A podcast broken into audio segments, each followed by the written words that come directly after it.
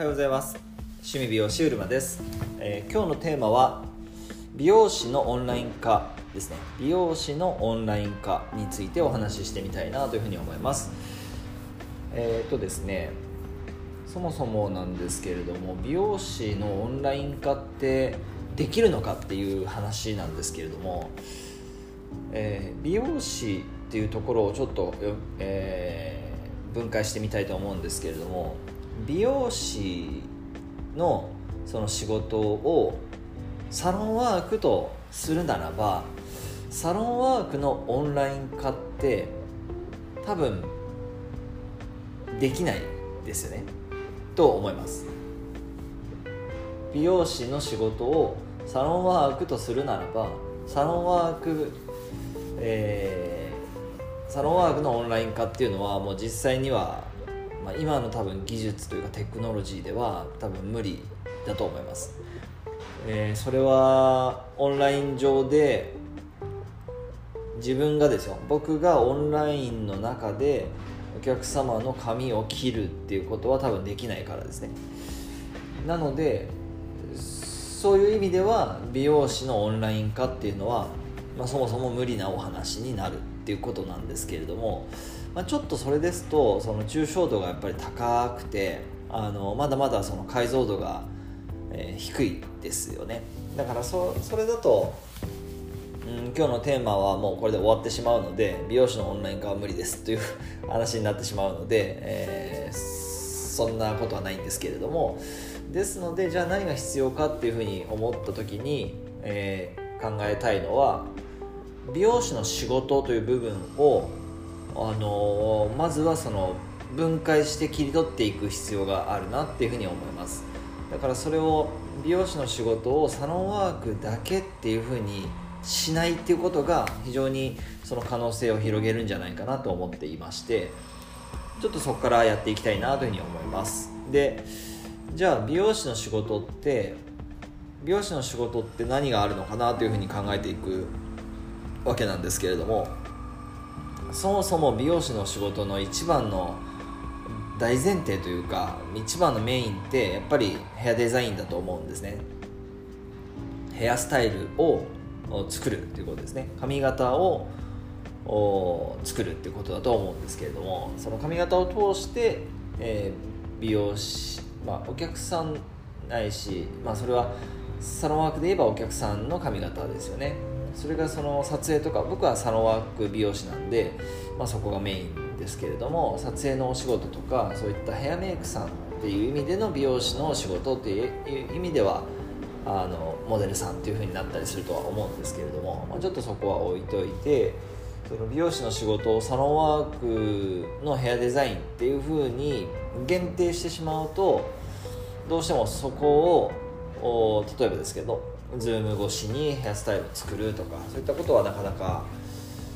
えー、厳しくなっていくな厳しくなるというか、まあ、不可能ですよね。だからこそじゃああ少し分けて考えていく必要があるなと思った部分で言えば美容師の髪型をあ美容師のお仕事をサロンワークだけに、えー、こう縛らないというかその考え方がやっぱり非常に必要だなって思ったんですね。でそう考えると美容師がその自分のできることを提供する場所っていうのはあそうですね。そもそも美容師ってあの今日の最後に美容師を何回言ったかっていう問題があのついてますんでぜひ楽しみにしておいてください。っていうぐらい今日はもう美容師美容師言いまくりたいと思います。そうなんですよ。美容師の、えー美容師ってやっぱりずっと言ってるとなんか面白いですね。美しい容姿のその死死っていうことですからね。まあそれはいいとして。そうです。なんだっけ。えー、っとですね。美容師の仕事ってえっとそう僕自身の体験談でもあるんですけれども経験から感じたことなんですけど場所と場所と時間っていうその縛りがやっぱりあるんですよね。場所と時間です。場所と時間に縛られてるっていうのがそのどうしても美容師の仕事としてはこう言えると思います。でそのその時の言ってるその美容師の仕事ってじゃあ何なんだっていうとやっぱりヘアデザインですね。ヘアデザインの仕事って場所と時間にどうしても縛りが生まれるわけですよね。サロンという場所で、えー、鏡の前でまあ一般的に言えばシャンプー台があってそのカット椅子があってというその美容室という場所が必要ですよね、まあ、それはね外で青空カットっていうふうになればそれはまた違ってくるんですけれども一般論になっちゃいますが一般的には場所に制限があると。その中でヘアデザインをしていくわけですよね。で、まあ、ドライヤーを使いたいとかっていうのもありますから電気も必要だし、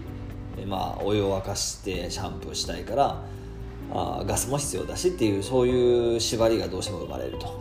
でその延長で言うならば時間の決まりも、まあ、一般的にはやっぱりあると。でお客さんの時間とそのヘア美容師側の時間っていうのをこう合わせていく必要がありますよね。例えば今日の10時から、えー、ご予約をいただくみたいな。明日の3時にご予約をいただく。何々さんみたいな。その時間にサロンにお越しいただいてその時間をそのお客さん一人サロンの場合はその A さんのために自分の時間をそこに用意して準備をしてそのサロンという場所で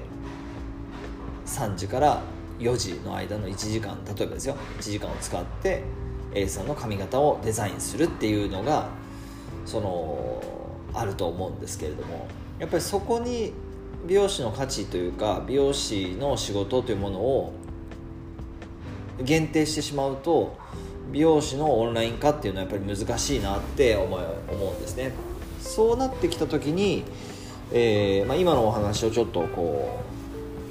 う振り返っていただきたいんですけれどもそうなった時にでも美容師を美容師の価値をオンライン化していく必要っていうのがあ,、まあ、あるというか絶対しなきゃいけないってわけでもないんですけれども、えっと、そういうふうにしていった方があ僕はですよそういうふうにしてきたんですけれどもそういうふうにした方がその自分のやりたい美容師人生を送る確率が上がるっていう話なんですよね。でそうなった時に、えー、必要だったものっていうのがその時間と場所の制約っていうのを、えー、働き方からなるべく取っていく必要があって時間と場所の制約ですね。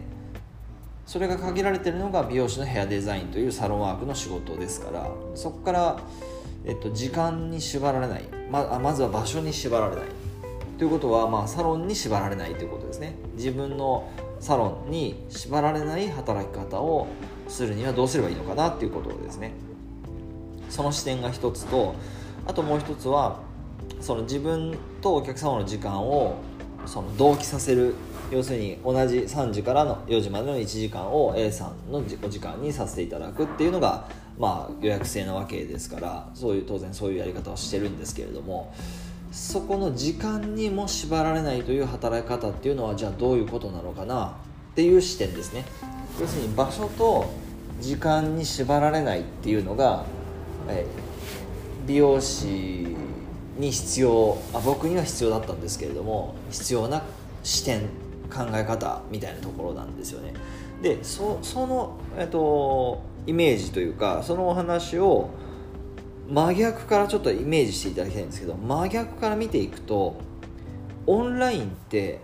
何がそのメリットなのかないいところなのかなまあ悪いところも当然あ悪いというかオフラインの方がいいっていうところももちろんあるんですけれどもオンラインの最大のそのいいところって場所と時間に縛られないっていうことなんですよね。どこにいてもつながれるしそのいつでもつながれるっていうそれがオンラインのそのメリットであり、えー、最大のその特徴なわけですよね。っていうことは美容師のオンライン化っていうのはできるんじゃないのかなっていうのがまあ僕の当然結論なんですけれども。そういうふうに思います。なそれなぜかといえば、まあ、まとめになるんですけれども、えー、時間と場所の制約を自分の仕事からなるべく取っていく。それの答えを見つけることができればそれは僕にとってもそうですしあなたにとっても美容師のオンライン化っていうものが、まあ、実現するということを